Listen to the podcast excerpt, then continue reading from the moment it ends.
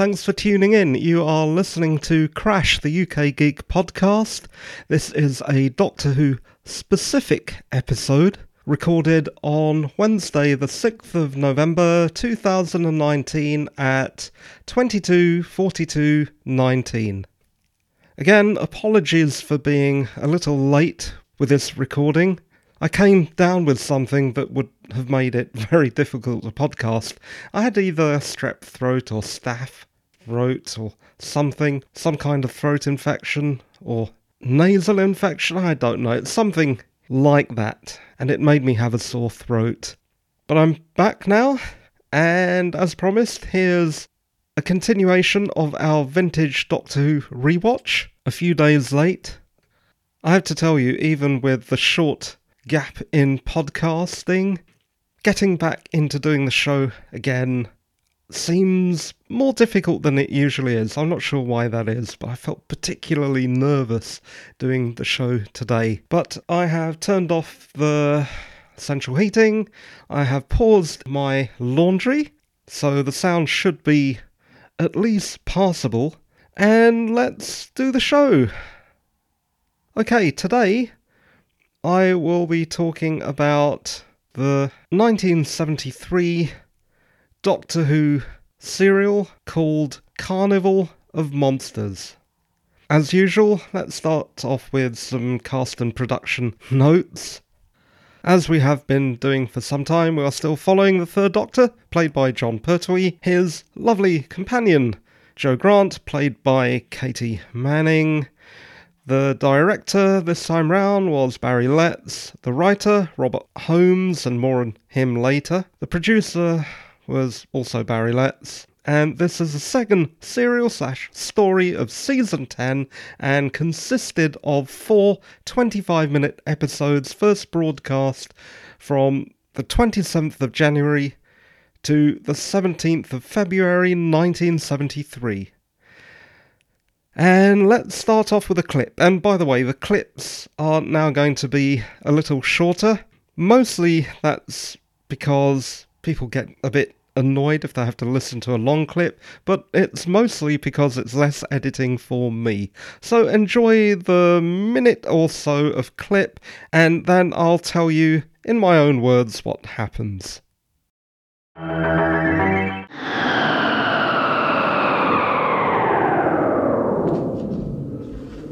Oh, the cargo shuttle has arrived at last. One must prepare oneself to encounter the aliens.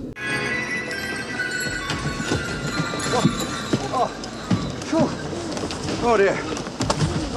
Top of the bill, he says. Receive like princes, he says. Now, now, Shirna, don't be so. The scope! Come on!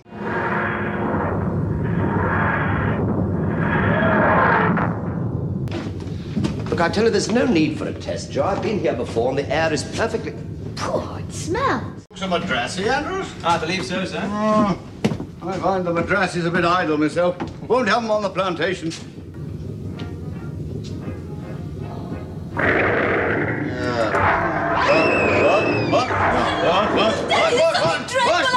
What's going on? Some kind of monster.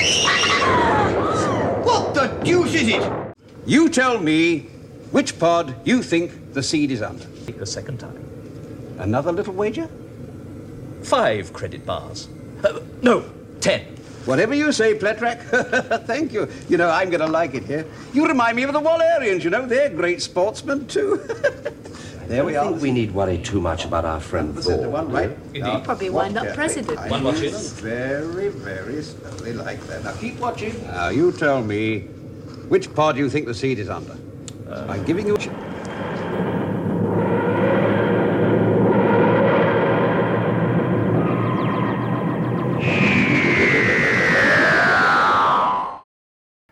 Okay, I hope you enjoyed that slightly shorter clip than usual. Although, now that I think about it, I haven't been doing clips for all that long. I don't think I've been doing them for the entirety of talking about Doctor Who. Although I could be wrong. Oh, the show has been going on for so long. Where were we? Okay, what happens? The TARDIS lands on a ship and it seems to be in the period of around the 1920s, 1930s. The Doctor and Jo are almost immediately seized upon as stowaways. And from what we can make out from what happens on the ship, the crew and the passengers seem to be caught in a kind of time loop. There are also sea monsters. The pair eventually escape through a mysterious hatch and then find their way into the inside of a machine.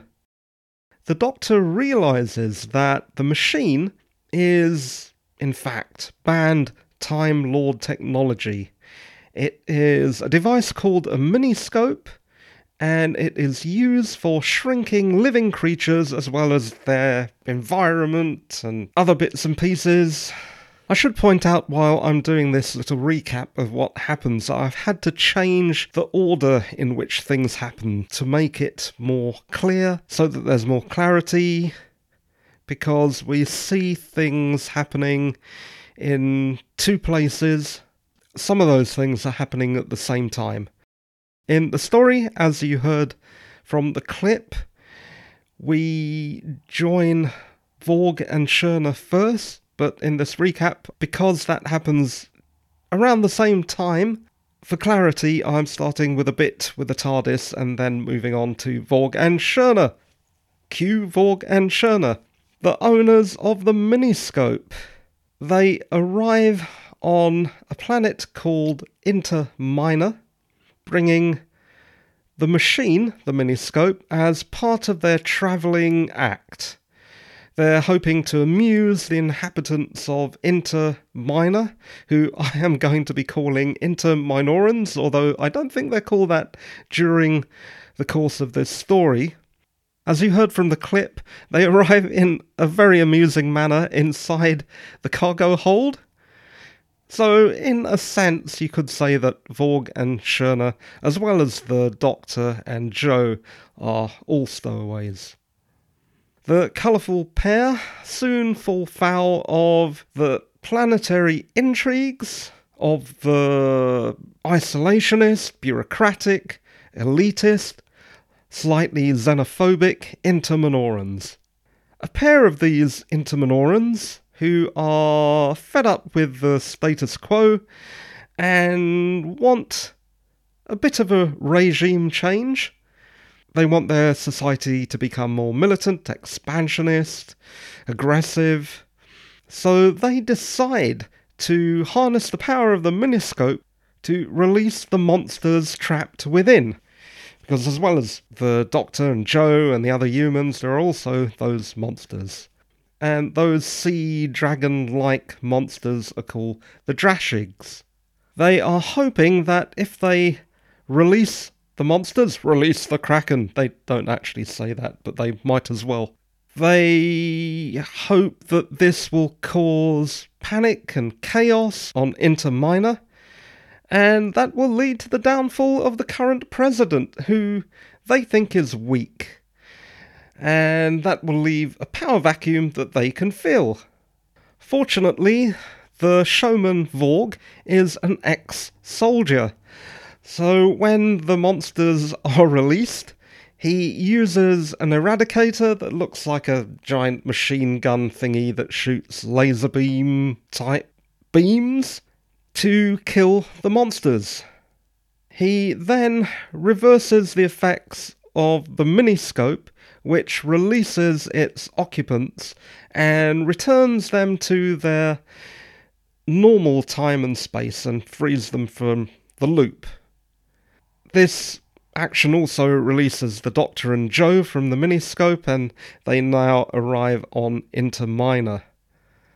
The last episode, episode 4, ends with Vorg starting to pull his show back together and making money by using his huckster carny skills and suckering an important Interminoran into playing the shell game, while Jo and the Doctor look on amused and then leave. What did I think? Okay, we have an oppressive social strata that can be seen both on the ship with the white colonials, and you heard that in the clip as well, not very nice colonials, on their way to India, and the white captain and bosun running a native crew, as well as on Interminor, where the elite species uses the other species for subservient slave labour. So, as is usual for Doctor Who, there's a very political, I was going to say undercurrent, although it's not really an undercurrent, it is a current, which makes the show somewhat unique for a children's programme. I think that's a good thing, but I can't help thinking how many times I have pointed this very same thing out over and over again. And I'm sure by now the listeners are getting a little bored by my repetition, but you have to understand that is exactly what happens when you are nearing 300 episodes of a solo podcast. And by the way, if you're listening to this thinking of starting your own podcast, for the love of the universe, do not do a solo podcast. It is so, so hard.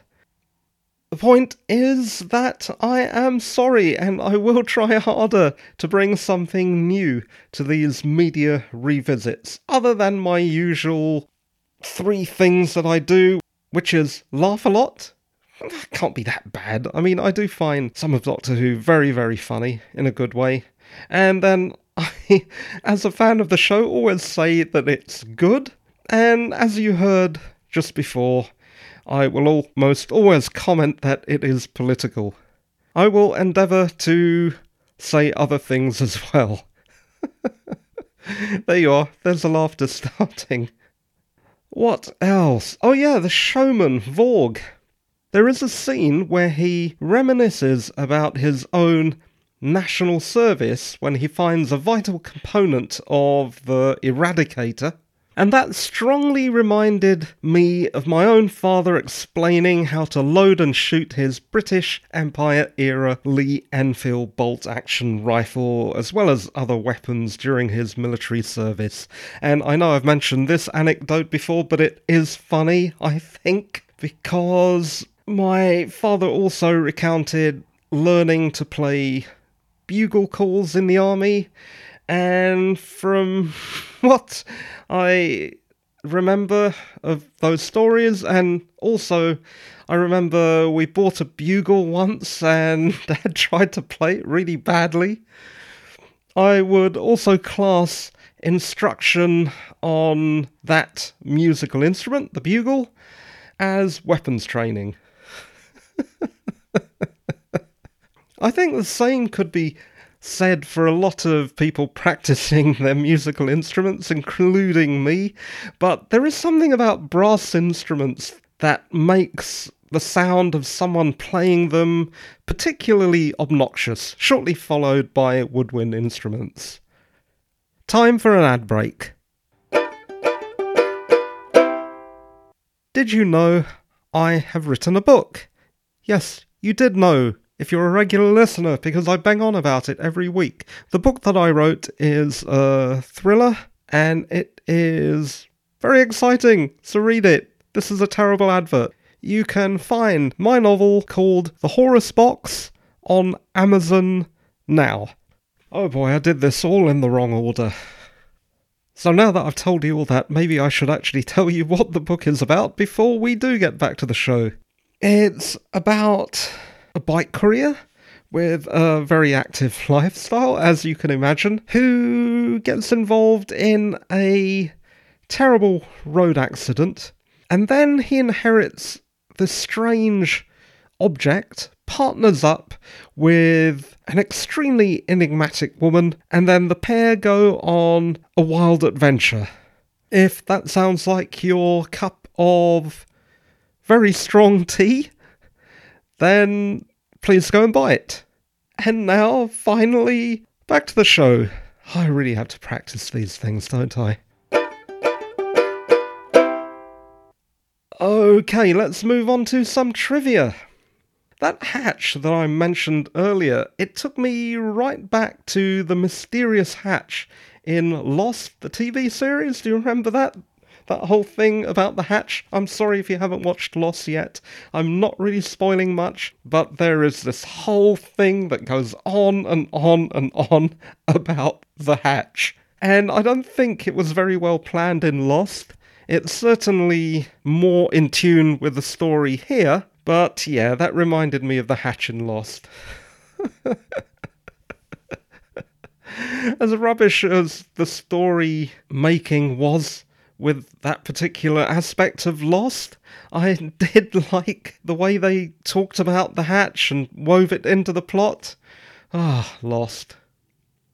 What else? Oh, yeah, because of the Doctor's flamboyant clothes, Vorg mistakes him for a fellow showman. And then he attempts to prove his theory correct to Shirna by speaking a language called Polari to the very confused Time Lord.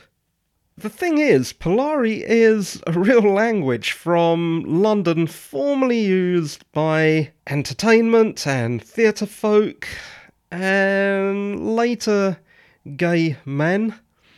It's a mixture of London slang, Romani, Yiddish, and other languages. What I think is interesting is that given the age and long career in show business, and also the London roots of both the actor who plays Vorg, a guy called Leslie Dwyer, and of course Jon Pertwee, though I have absolutely no proof of this, this is just something that I've thought of, it seems conceivable to me that the pair of actors perhaps had a hand in adding this to the script. It also seems probable that both were fluent in the language. I don't really know that much more about Polari. In fact, I can't even remember where I heard about it first. I'm sure I've mentioned it in the podcast before. Anyway, let's move on to something ridiculous. the actors who are playing the Interminorans have this makeup and they have I'm trying to remember now, is it blue or grey skin? But they also all have bald caps and curly white hair pieces, which isn't really unusual. But what is funny, and I just couldn't help noticing throughout the four episodes, is that those bald caps and wigs kept coming loose. You could see them peeling away at the neck, sometimes at the forehead. I don't know what happened there. Maybe the makeup people used the wrong glue or something, but it was very noticeable. The actress who plays Shirna the attractive assistant to Vorg's showman, is an actress called Cheryl Hall. She went on to play Wolfie Smith's pretty girlfriend, as well as marrying the guy who played Wolfie Smith, Robert Lindsay, in the sitcom Citizen Smith. Citizen Smith was a late 1970s sitcom that Again, I'm sure I've mentioned before, but I do remember liking it so much that years later I even bought and wore a beret similar to Wolfie Smith's characteristic Che Guevara esque beret. Ah, fashion mistakes I've made. So many. And finally, remember at the top of this episode I said we'd come back to the writer Robert Holmes? Well, we're doing that now. I read that Robert Holmes was an ex Metropolitan Police officer who, according to an unattributed section of his Wikipedia entry, became attracted to the writing profession by watching court reporters furiously scribbling away in their notebooks in shorthand. And that's what brought him to journalism and then screenwriting. So we have a little bit in common in that I too was a journalist, although I never found the need to learn shorthand. I think it's still a useful skill, but really only if you're in court where you're not allowed to have recording devices. I don't know why they still have that rule to this day. It seems a little ridiculous, but there you are. And that is it for Doctor Who Carnival of Monsters 1973. As I said at the top of the show, I am lagging behind by about a day with podcasts. I was supposed to record another episode today, or rather, the second episode of the week today, which would have been our weekly general show about geek topics. But now that will have to happen tomorrow. In a way, it's good because it gives me time to add a few more things that I wanted to chat about to my show notes for tomorrow's show. I don't have anything more to. Oh, there is one thing. Let's go back to Carnival of Monsters for just a moment. I thought that the sea monsters, land monsters, dragon type monsters with sort of caterpillar like bodies, the Drashigs, were pretty cool. They were obviously practical effects, but they did something with the scale to make something quite small appear quite large, and I think it was quite effective. They also reminded me a little of Chinese lions and dragons. The way they're sort of long and stretched out and a bit caterpillar like. I felt quite sad when Vorg eradicated them. Yeah, imagine taming one of those things and riding it round like a pony. Well, okay, riding it round like a really vicious dinosaur from hell, but man, that would be cool. It would certainly beat tooling around in a normal car. Arriving at the pub on your Drashig. Yeah. Okay, I'm just waffling now. So let me just tell you that this show is produced, presented, and edited by me, Roy Mathur, a writer. Mathur is spelled M A T H U R. You can find more about me or get in touch at roymathur.com. For further reading, there's a link to the show notes in the description of this episode. If you want to help, please review and rate the show on whatever platform you listen and recommend it to a friend. You were listening to Crash, the UK Geek podcast. This was a Doctor Who specific episode, a vintage Doctor Who specific episode. Yes, we are getting back into doing those. Recorded on Wednesday, the 6th of November 2019, and the time at the end of the show is 23:10:10. Thanks for listening, and bye bye for now. Bye.